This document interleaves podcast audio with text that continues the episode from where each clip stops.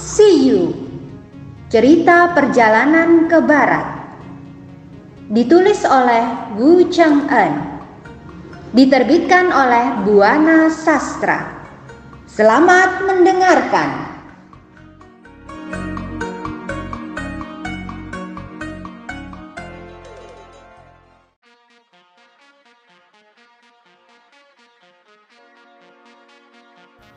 Selesai beristirahat, rombongan Tan Sancang melanjutkan perjalanan mereka.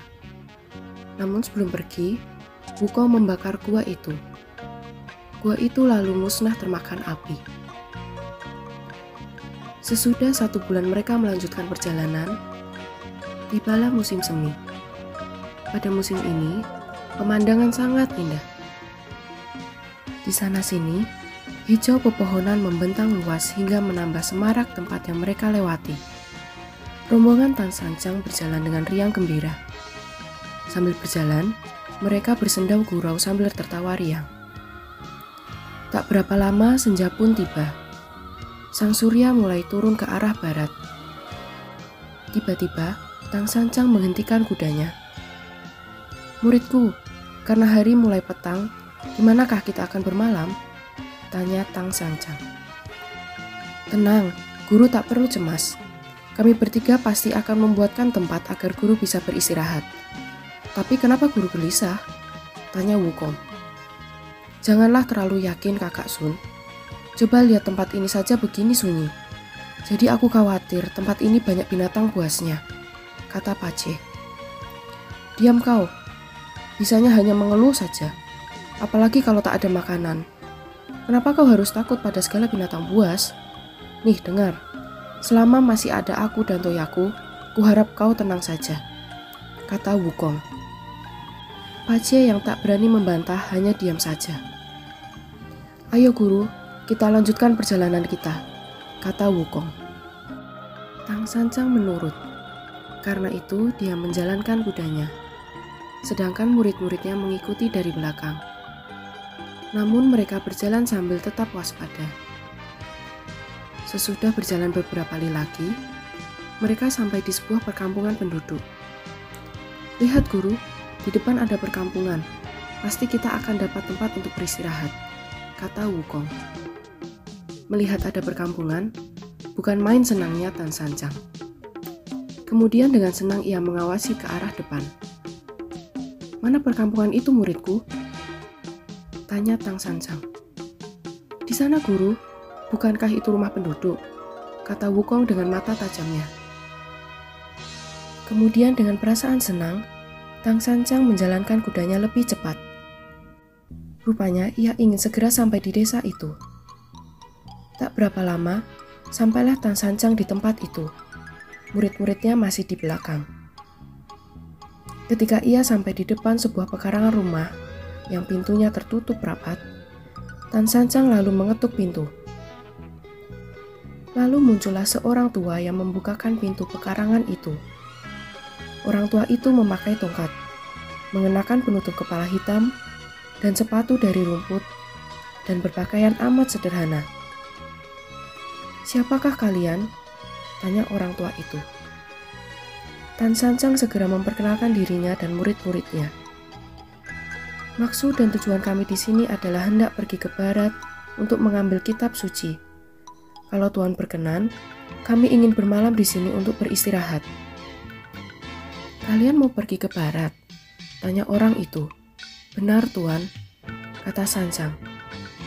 Wah, mana mungkin kalian bisa ke sana? Tempat itu kan sangat jauh, kata orang tua itu lagi. Kalau tempatnya jauh, memang kenapa? Tanya Sancang barat besar masih teramat jauh dari sini. Ditambah jalan ke sana sulit dan berbahaya, kata si orang tua. Apanya yang sulit, Tuan? Tanya Sancang. Sambil menggelengkan kepalanya, orang tua itu menunjuk ke satu arah. Coba kau lihat. Di sana terdapat bukit bernama Cijesan. Jaraknya dari sini sekitar 30 li lebih, kata orang tua itu. Wajah Tang Sancang yang tahu bahwa Ci Jesang berarti tujuh keajaiban berubah ngeri. Apa sebab tempat itu dinamakan Gunung Tujuh Keajaiban, Tuan? Tanya Sancang. Luas gunung itu sekitar 800 li. Di sana tumbuh pohon kesemek yang memiliki tujuh keajaiban. Kata si orang tua. Keajaiban? Kata Sancang heran. Ya, pohon itu bisa memanjangkan umur. Pohonnya juga teduh dan rindang. Namun demikian, Burung-burung tak berani membuat sarangnya di atas pohon kesemek. Demikian pula kutu atau serangga. Mereka juga tidak berani. Pada musim salju, daunnya sangat indah. Buahnya juga enak. Cabang dan daun-daunnya juga besar-besar dan tebal. Jelas sih orang tua. Mendengar cerita orang tua itu, Tang Sancang dan murid-muridnya mengangguk-angguk heran dan kagum. Tapi walau daerah ini amat luas, penduduknya masih sedikit. Si orang tua melanjutkan ceritanya.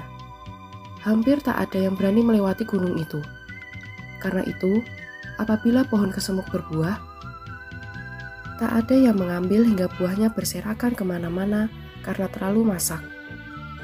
Jika buah itu tertimpa hujan atau embun yang berasal dari salju, semua menjadi busuk.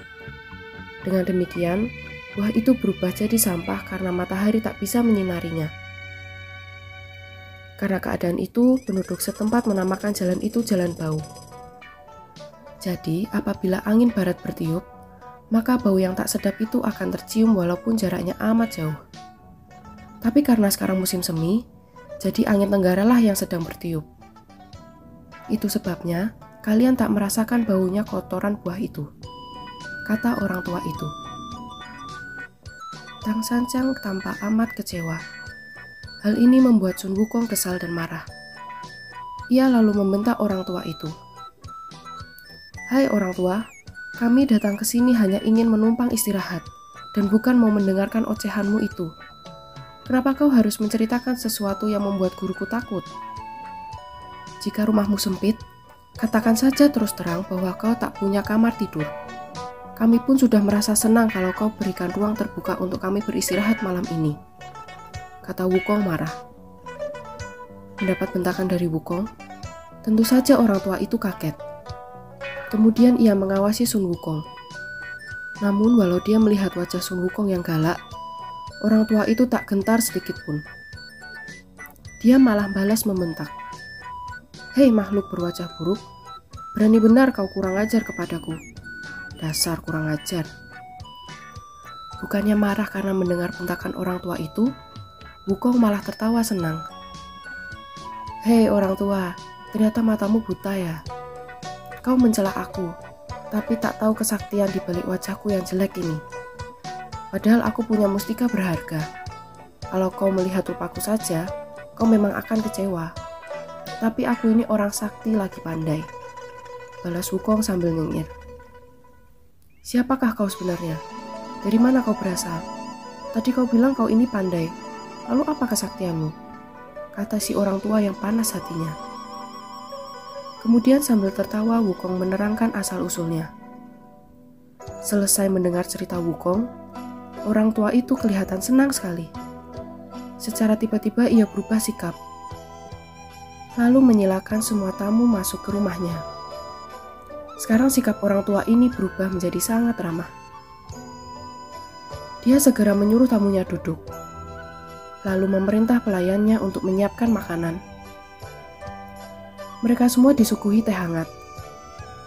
Sesudah hidangan matang, tamu-tamunya dipersilakan makan. Selesai makan, Pacie menarik tangan Wukong. Kakak, padahal tadi orang tua itu galak sekali. Tapi kenapa sekarang tiba-tiba dia jadi baik? Bisik Pace. Tenang, kau lihat saja kecerdikanku. Sekarang dia menyediakan hidangan dengan beberapa macam sayuran. Coba kau lihat besok. Aku akan menyuruhnya agar menyediakan 10 macam sayur. Bisik Wukong dengan wajah jahil. Jangan keterlaluan kakak. Tidakkah kau malu memaksa dia untuk menyediakan kita makanan? Padahal besok kita akan berangkat kembali kata si babi. Karena hari sudah mulai gelap, orang tua itu segera menyuruh pembantunya agar menyalakan lampu untuk penerangan.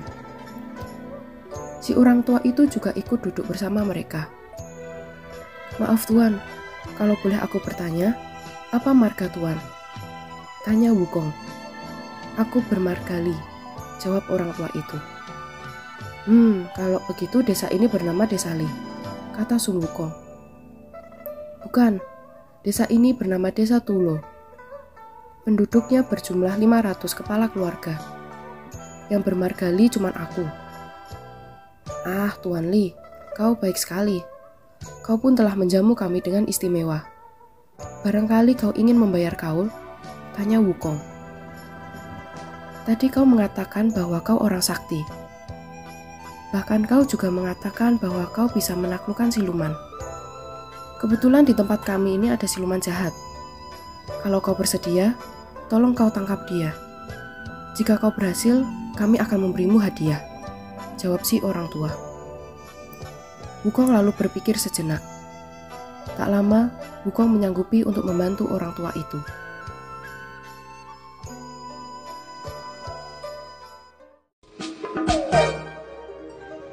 Dengarkan kisah selanjutnya dengan teman membaca yang lain. Terima kasih.